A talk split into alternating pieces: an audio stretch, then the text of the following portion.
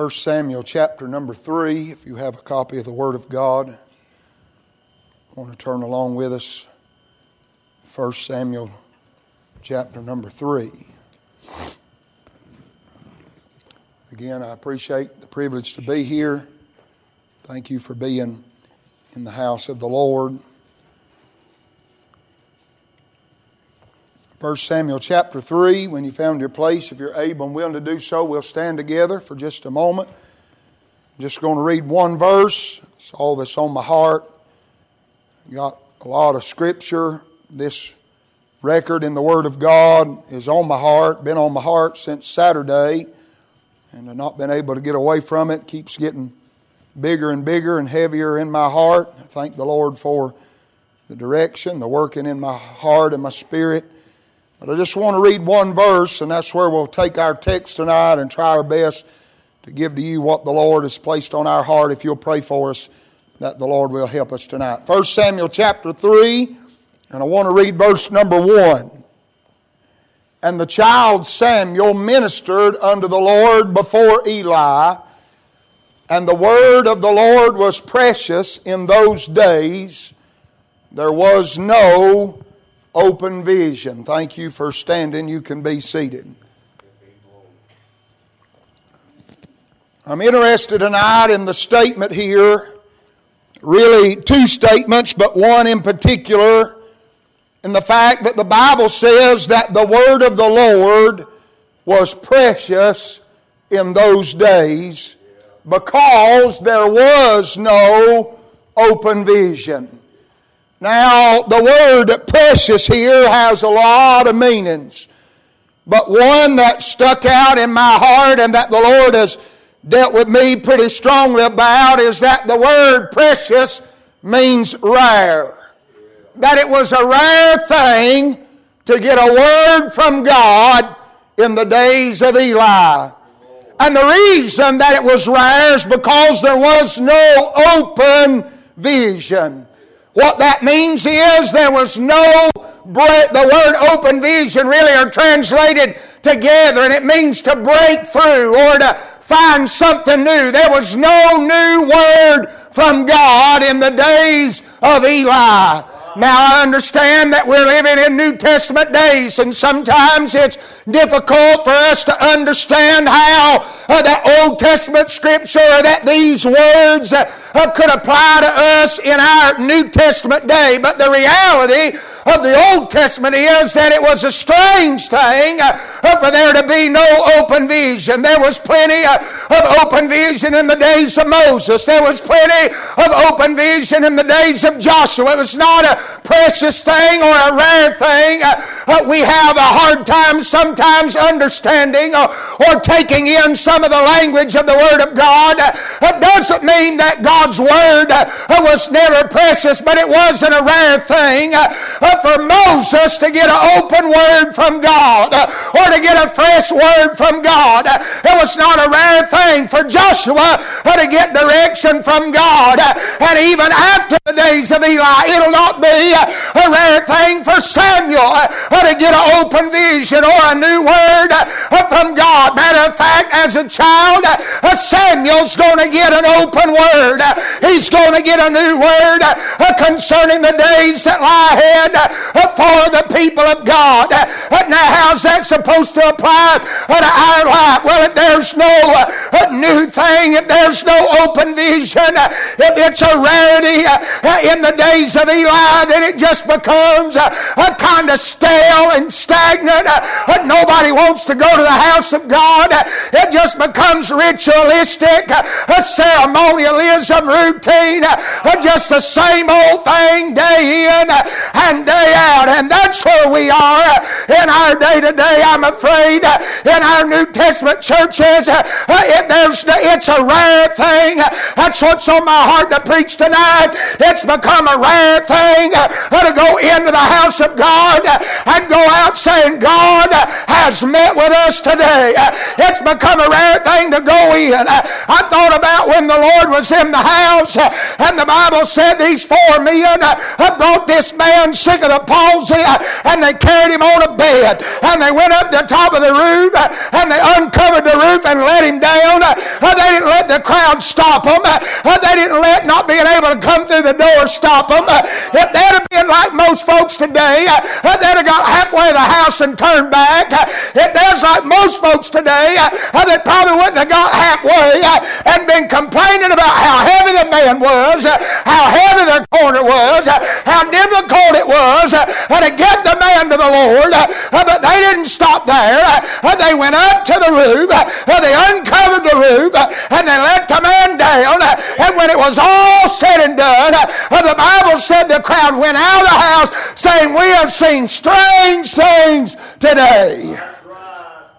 But I wonder, in these days in which we live, I wonder how often is it that the people of God go out of the house of God and say that we've seen strange things today. I wonder how often is it becoming a rarity in our day to meet with God? Is it becoming a rarity in our day for God to meet with us? Is it becoming that are we living? I am afraid we are living in the days of Eli when it becomes a rarity for God to pass by. God never intended for it to be a rarity for him to meet with his people. God never intended for us now. He never intended for us to lose the or to lose the thrill, to lose the excitement about Him meeting with us.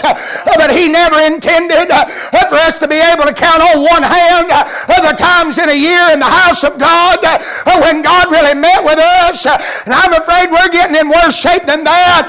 We don't even need all the fingers on one hand to count the days and the times and the services when it's not just mundane and it's not just service in and service out, and it's not just traditionalism, and it's not just ceremonialism, and it's not just going through the motions. It's becoming a rare thing in our day for God to meet with us.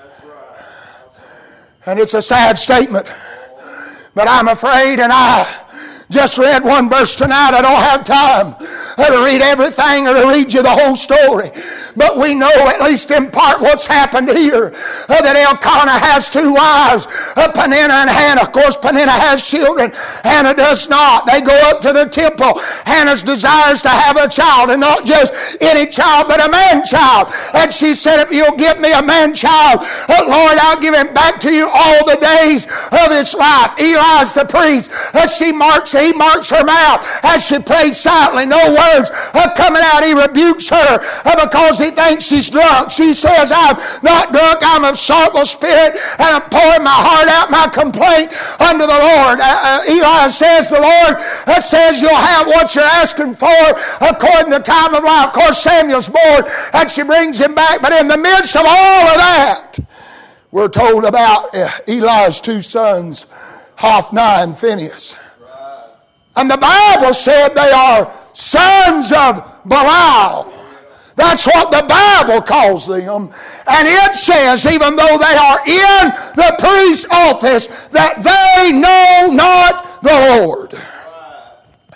Now, I'm afraid in these days that the reason that we're not having very many visitations of God is because we got a whole lot of people in places they don't belong uh, because they don't know God. Uh, just because your name's on the church roll uh, does not necessarily mean you know God.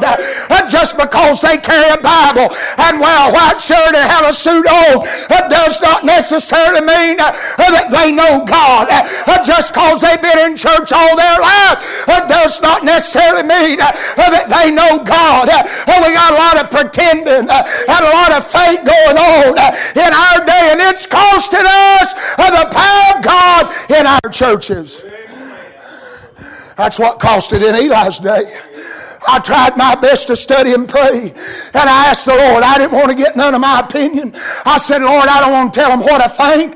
I don't want to tell them what I've come up with. I said, I want you to speak to me and through me tonight. And I'm telling you, I sat down and prayed and meditated and looked at the Word of God. And I can't find much different in Moses' day and Joshua's day and then Samuel's day after and David and on down the line than there was in Eli's day, except for a few things uh, that it must have been the reason that it was a rare thing to get a word from God.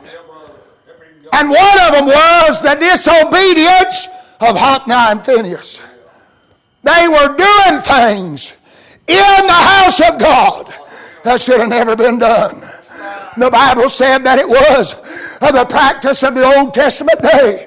Uh, that they would bring their sacrifice to the house of God. Uh, that they would put the sacrifice, the meat of the sacrifice in the pot and it would seethe in the water. And the priest would come with a hook and strike it in the water. And whatsoever he struck, he pulled it out and that belonged to the priest. And that's what the priest would live on. Uh, we know that when God gave commandment earlier on about the inheritance of the people, that under the tribe of Levi, the sons of Aaron. He gave no inheritance. He said they'll live of the things of the house of God. And that's what they were doing. But Hophni and Phinehas weren't satisfied with the way God said for it to be done. I'm afraid in our day now, this is getting bigger in me than it already was. I'm just going to have to preach it tonight. I'm afraid in these days uh, there are things going on in the house of God, uh, and they're not going on because that's what God intended. Uh, they're going on because that's what feels good to the people, or that people want. They're more interested in what they want than in doing how God said for it to be done. And it's costing us the power of God in these days. Yes, Hophni and Phinehas weren't satisfied with just sticking the hook in and bringing out whatever part that the hook took hold of, and God always took care of his people. God always took care of his men.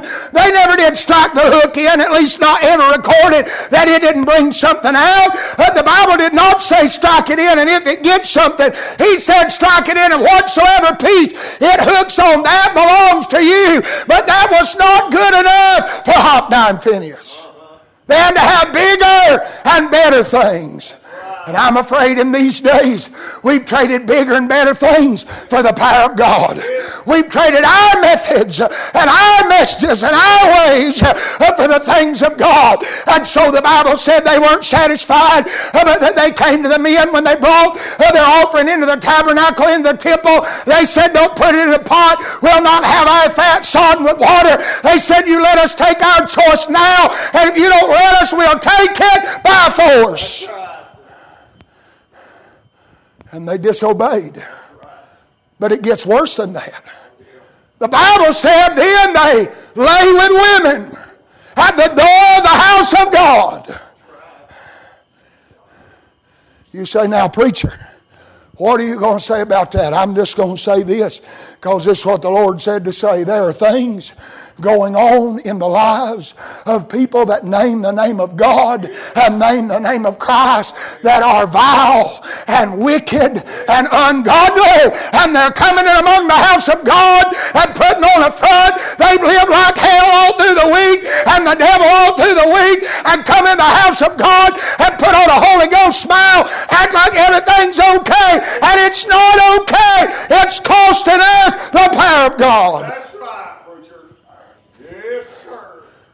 But it gets worse. They're taking things that don't belong, doing things they ought not to do. And their daddy is deceived about it all.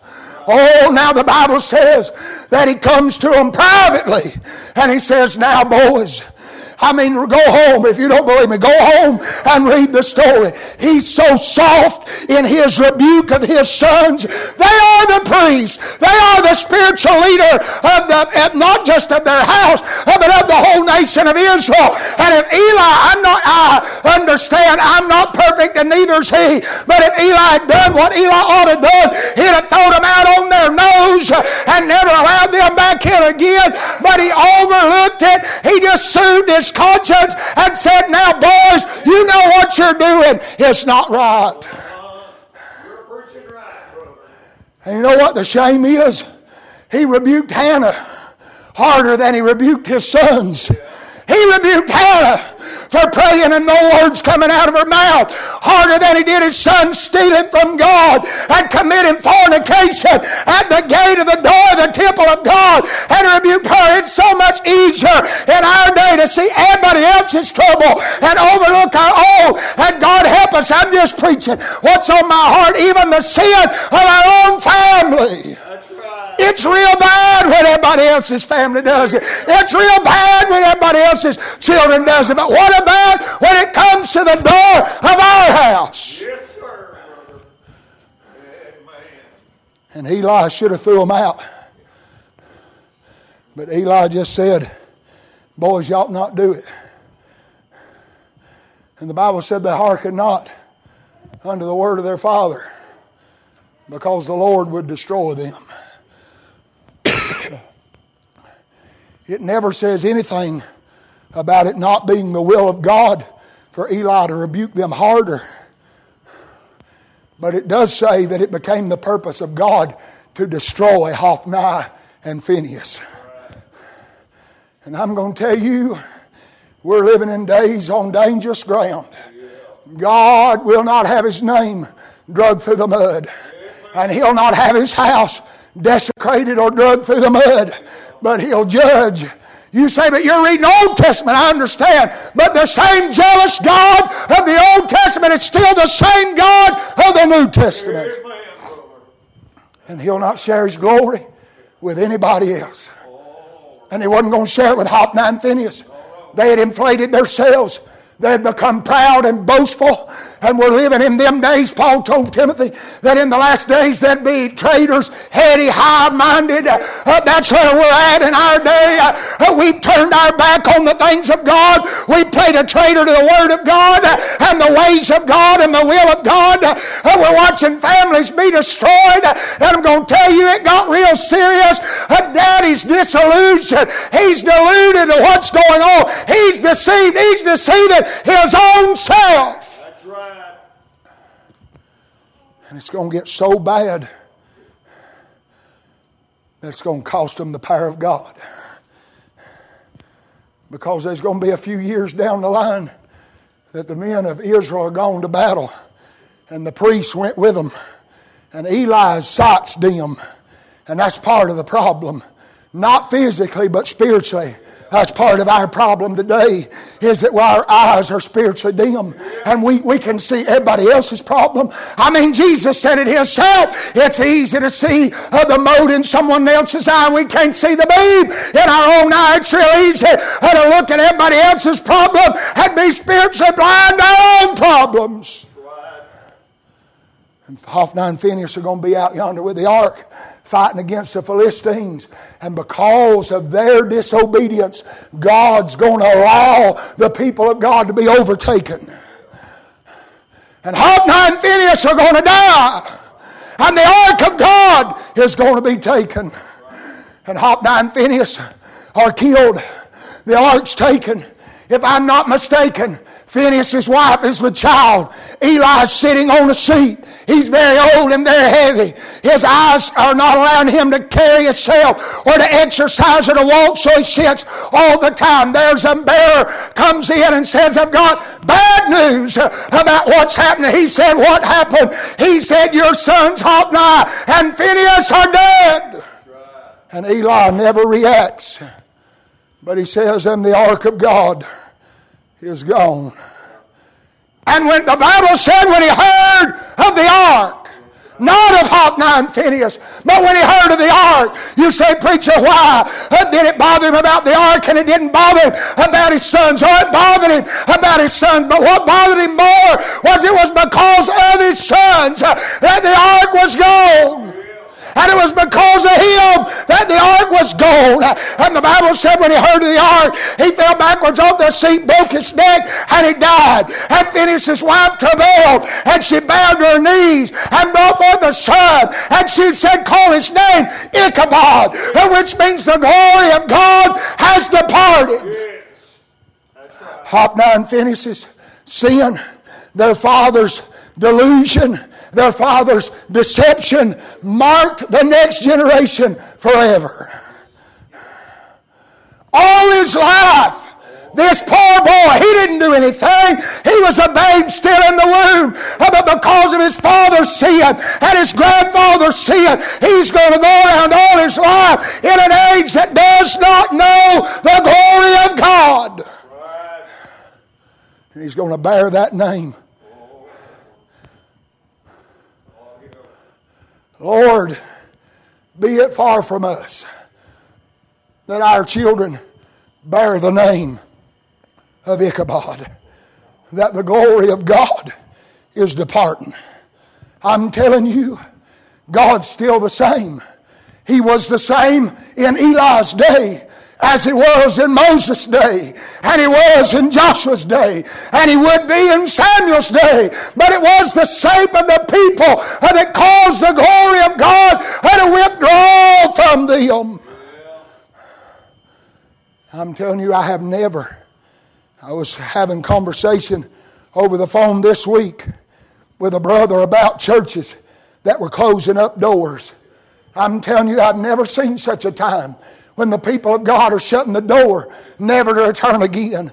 When churches are falling by the wayside, when young people grow up and they go away and they never want to come back again. And the reason they don't want to come back is we played the phony and the fake and the false for so long and they're wise to it all. The glory is gone. Ichabod's on the door. Hophni and Phinehas are doing what Hophni and Phinehas do best. Eli's turning a blind eye and it's becoming a rare and to have the power of God in our day. I'm 34 years old. If I live till September of next year, I'll be 35. I've not been around as long as many of you, but I've been around long enough. I was not raised Philadelphia age, but I come up maybe on the very tail end of part of it. And I remember as a little boy, it was not a rare thing uh, to go in the house of God and the choir get to singing and the old ladies go to shouting. I'll never forget, as long as I have my right mind, of walking in the in the uh, back foyer of Victory Baptist Church on green carpet with green pews and walking up in the choir and begin to sing. And there's an old lady named Miss Louise. She said on this side of the church, about two thirds of the way back on this end, uh, on this side, and the choir get to singing, uh, and she'd go to clapping her hands uh, real fast. And when you got to hear Miss Louisa clapping, you better watch out. It's fixing to get on. And she'd go to shouting and praising. And she'd say, Praise the Lord, praise the Lord. And then she'd get a little faster and a little louder. Praise the Lord, praise the Lord. And there's men in the choir that would run and leap up and down. It wasn't a show, it wasn't a thing, it wasn't a phony, it was the power of God. And it wasn't a rare thing. I mean, it's becoming a rarity in our day. That's right. Yes, sir, Oh, yeah. It wasn't a rare thing. And my wife's here. She was there a whole lot more than I was. But I was growing up and we was dating. If, if, we, if we were going to see each other, we had to go to church. That's the only way we could see each other. And I'd go to church with her at Indian Creek, and that's where I got saved on purple carpet. I'm telling you, what times I went to her, it wasn't a rare thing on this side of the church, on the second pew back, uh, for Miss Helen England uh, to get stirred up uh, while she was in the pew or while she was in the choir. And she always did the same thing. When the glory of God got to working, she'd say, Bless the Lord, all my soul, and all that's within me. Bless his holy name. I'm telling you, I remember that just like it's yesterday. I remember services of days gone by, but now here we are in 2023, I fixing to go in 2024. And I wonder how often it is that the power of God descends on us. If time lasts, And these young people that sit among us are 30 or 35 years old. Will they ever be able to look back and say, I remember when brother so and so or sister so and so got in the power of God and there's no denying? Or have we got to the place where it's become a rare thing to have the power?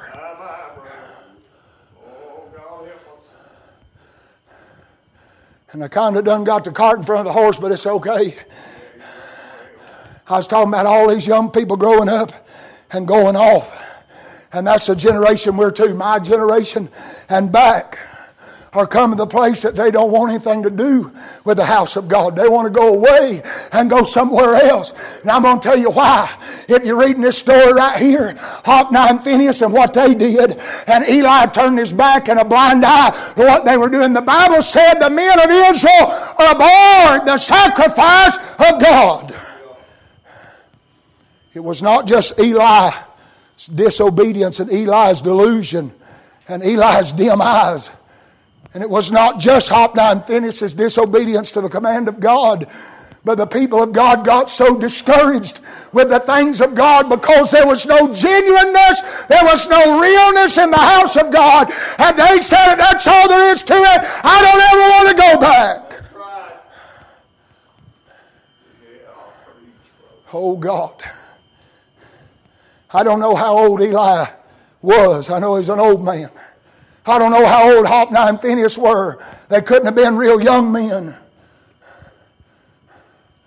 But the Bible said all these older ones that ought to know.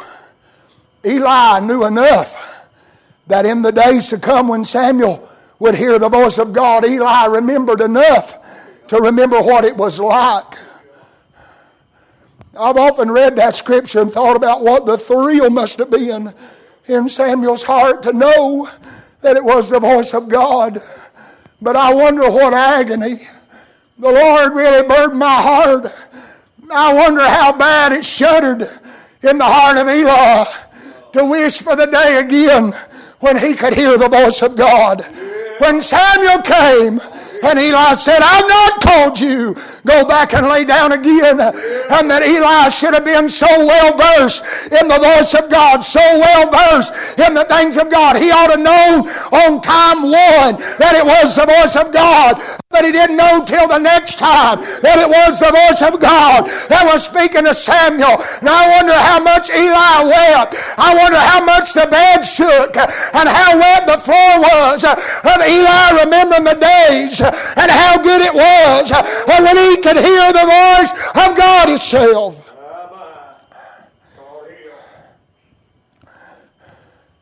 And when the older ones ought to have been showing the way, here comes a little boy who's just been weaned. We're not talking about a teenage boy. We're talking about a little boy, three or four or five years old, coming up to the temple and his mama kissing him and putting a coat on him she had made and saying, I told the Lord when you were born that I'd give you back to him. And she said, I don't want to leave you. And there's probably a lot of tears crying, and he probably didn't understand why his mama was leaving him and his daddy was going back without him. But they said, You got to stay here. God's got far better for you uh, here than we ever could have for you at home. Uh, I wonder about maybe the night Samuel cried himself to sleep. I don't know. It's not in there, uh, but it ain't in there. It may be in there. I don't know. But it's in my heart tonight. How broken, how he missed his mama. I thought about when I was a little boy. I was a mama's boy, and I'm not ashamed to tell it just how I was. And my grandma raised me, and I clung to her like glue. When you saw her, you saw me, and I was attached. I thought about what it must have been like. How many times he cried for his mama and cried for his daddy. And all of a sudden, one night, when he's crying and don't understand, and he just knows this is the best because it's what his mama said he had to do, and he's laying there crying. And all of a sudden, the voice says, Samuel. He said, I wonder what Eli wants in the middle of the night. And he goes running in there. Master, you called me. He said, No, I didn't call you. And I wonder what Samuel thought, what Samuel said on the way back. He said, I know he had to call me. I mean, I know Eli's getting up in years, but he's still the man of God. He ought to know. I know I heard him call me. I don't understand. And he probably started to cry again. And he laid back down. And the voice said, Samuel! And he got up and he went running in there. He said, You called me. He said, No, I didn't call you. And Eli still ain't called on. Eli's so far removed from the power of God, he still ain't caught on. And a little boy is hearing the voice of God, and Eli can't hear it. Eli's supposed to be the smart one. Eli's supposed to be the learned one. Eli is supposed to be the one that's experienced, and he's not hearing it. And Samuel goes and lays down. He said, The voice comes again, Samuel. He jumps up and runs back to Eli. He said, You called me, and the Bible said by this time Eli knew that it was the Lord that had called for the boy. He said, I tell you what I want you to do, son. Now, ain't it something that Eli, now I understand Eli gave him the best advice he could have given him, but ain't it something that all Eli could say is, Don't stay with me. If you stay with me, it'll mess it up. Go back where you were and listen for the voice again. And when that voice comes again, tell him to speak more, for you're listening. And it goes back and lays down. Now, here's the experienced man of God. Here's the one that's learned. Here's the one that's up in age. Here's the one that's supposed to know how to be able to give advice to the younger. And he can't hear the voice of God because of what his sons have done, because of what he's done, because of the disappointment and the discouragement of the people of God. But here's a little boy who's inexperienced, who's green, who's ignorant to a lot of things, but he's interested in what God has to say. And he goes back and he lays down. And the voice says, Samuel, Samuel. Not just Samuel, but Samuel, Samuel. And he says, Speak, Lord, for thy servant heareth. And for the first time in so many years, there comes an open vision. And the Lord says, I'm going to tell you something that everybody that hears it, it'll make their ears tingle. In other words, the Lord says, I'm going to let you in on something that I ain't let nobody else in on yet. Things like this don't happen every day, Samuel. Perk up and pay attention. And Samuel hears, and he's honored that God would speak to him, but he's afraid to tell his master because the Lord has told Samuel that he's going to judge the house of Eli and he's going to slay Hophni and Phinehas, and that Eli will die at the hearing of the words. And so he don't want to tell. And I thought about that, how ashamed. Now I'm not preaching on Eli, not trying to be hard on Eli. I'm to preach hard on me. How ashamed should Eli have been that this little boy who wants to know about the things of God has received an open vision and he's so afraid to tell Eli because of what Eli's house has done. And I'm going to tell you, I thought so much, and I'm not trying to repreach what he preached, but I've thought so much about it. What Brother Steve said about it skipping, a, there's a gap. There was a, co- a, congregation of people that knew the voice of God. There was a congregation of people that knew it, but it wasn't precious enough to them. They'd rather have the Hophni and the Phinehas and, the, and the, the meat that they want and the women at the door and all the things. They'd rather have their way as God's way. And now there's an inexperienced generation that their hearts are tender enough that they're listening for the voice of God. And He's speaking to them and not speaking to us because we've chosen the Hophni and Phinehas way. It's becoming a rare thing. God help me. God help us in 2023. And if we last to 2024, and to commit again to open our ears again to say, Oh God, uh, cleanse us of our way. And we're not interested in our way. We're not interested in our thing. We're not interested in it being a rarity. But we want it to be commonplace. Not that it's ordinary. Not that it's mundane. But that we come to the house of God with an expectation that God's going to meet with us today. And that our children and grandchildren can grow up and know what it is for it not to be a rare thing. I ask the Lord, He is speaking to my heart. I'm so glad that God's not, and I missed y'all and I missed this place, but I'm so glad God ain't hemmed up in these four walls. I was ten and a half hours from home, sitting on the fifth floor of a beachside uh, oceanside condo in the bedroom by myself and all the way down yonder in the dark. God didn't have to try to figure out where I was at. God didn't come by here to give me a word and me be down yonder, uh, but He slipped in the back bedroom uh, of that three bedroom condo uh, and He said, I want to tell you something. And when He got done telling me, my prayer was, Oh God, help me to live a life that it's not a rare thing for my children to see you in our midst and in our assembly and in our house and in our home. God help me. Yes, yes. And if you've been touched in any other way, you've missed it tonight. It's not God help who's not here. I wish, and I'll be honest with you, I sat up here tonight and I thought, Lord, I wish there's more people here. I wish everybody could hear this. But God knew who needed to be here tonight, and God brought us together. And it's not God help them. It's not God help over yonder. It ought to be God help me uh, to do my part. Uh, for it not to be a rare thing uh, for the young people, for our church, for our congregation, to have you meet with us.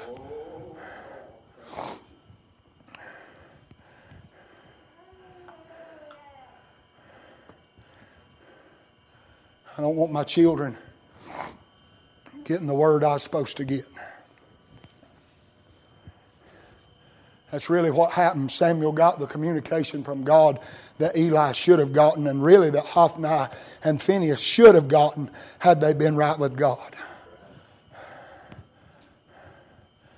And I don't want my life to be such a way that God has to skip my generation to tell my children's generation what I should have been in the place where I could hear from God. I don't want for all this generation to have to die off for it to be wiped away that it was a rare thing. See, Eli, Hophni, and Phinehas, they all had to die. Samuel came up. He became the greatest prophet of the, all the Old Testament and the open vision of God, it didn't become rare anymore. It became commonplace for God to speak to Samuel.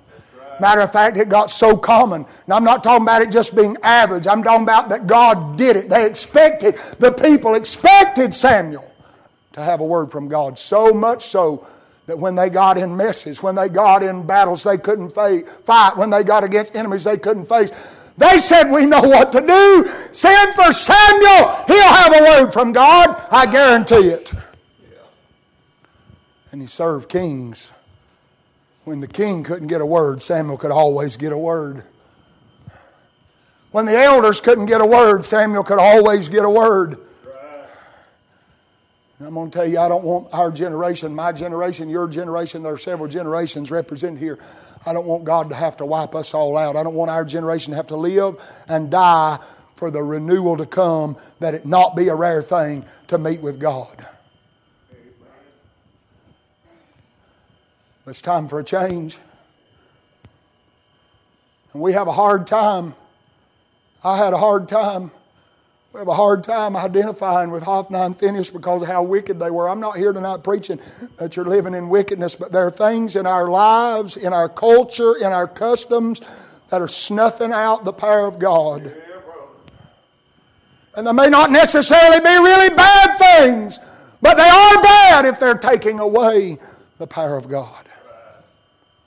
We become so busy. Busyness is the downfall of our church age. We're too busy.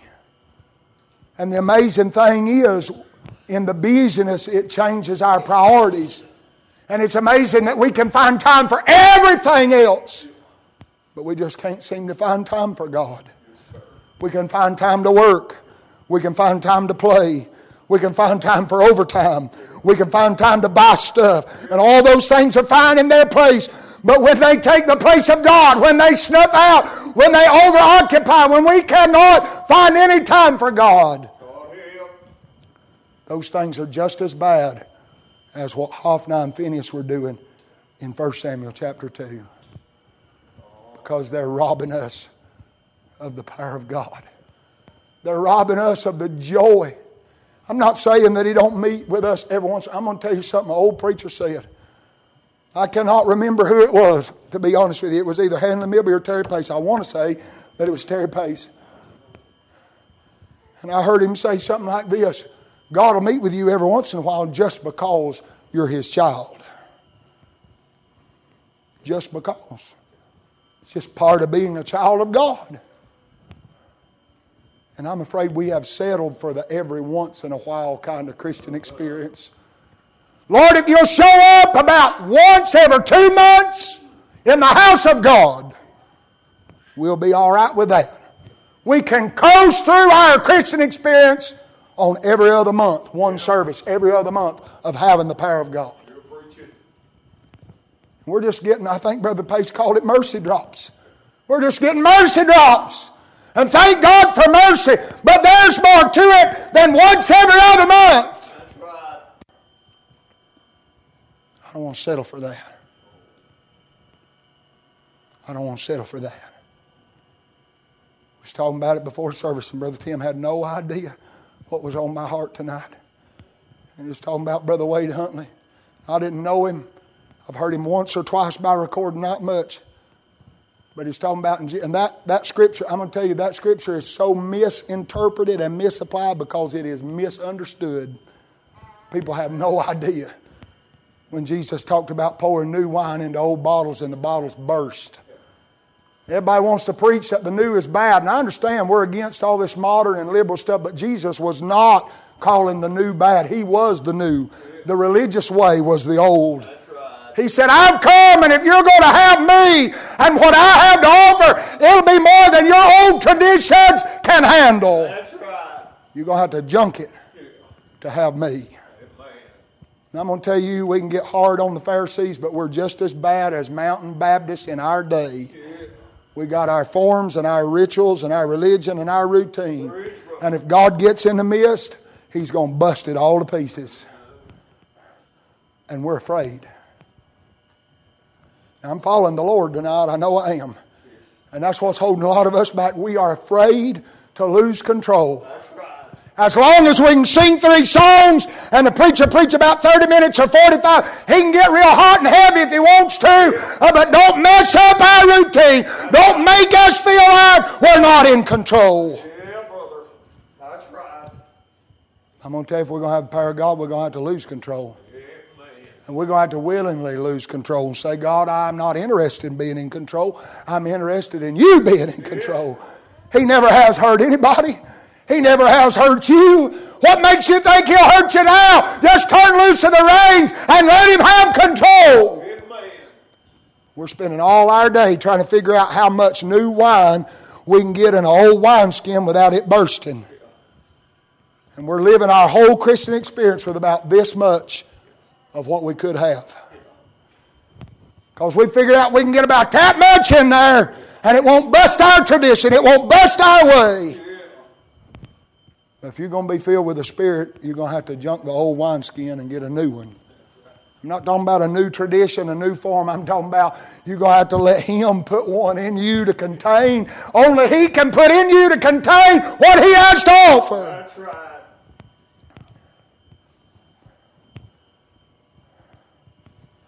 I don't know all the words to the song. I tried to look it up, and I'm not wouldn't sing it if I did, unless the Lord made me. I tried to look, and it's not in either one of these books up here. I'm sure Brother Tim's heard it. Maybe some of you others have. I know they sing it in Alabama a whole lot. I don't remember any of the verses, but I remember the chorus. And it says, Oh Lord, send the power just now. And that's been my heart's cry.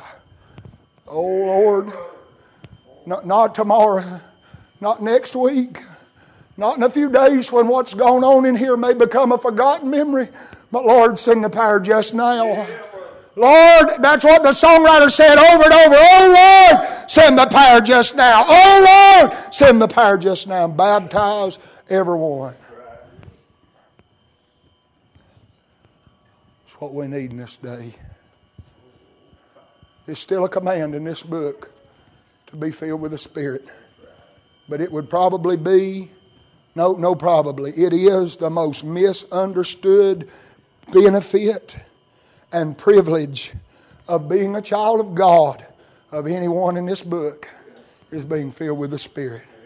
It does not produce things that the charismatics want to say it does. There's not uh, strange signs and wonders, but I'm going to tell you it's a strange and wonderful thing. And there'll not be any uh, misunderstanding if you ever get it. You won't have to ask anybody. And you won't have to do what everybody else does or act. That's what I'm afraid we, we have become cookie cutter Christians. And we're so bent on trying to figure out what everybody else did to get it and how they acted when they got it that we're missing on what God wants to do for us. All the apostles got filled with the Spirit. Peter's the only one that stood up and preached. And when Peter got done, they all joined in. But for that hour, they didn't all sit around and try to figure out how they could be like Peter. They was enjoying what God was doing for them. I'm not saying for you get some extra biblical interpretation. If it lines up with this book right here, it'll be right. But you need to quit trying to figure out about everybody else, and we need to worry about ourselves. So, oh Lord, help me.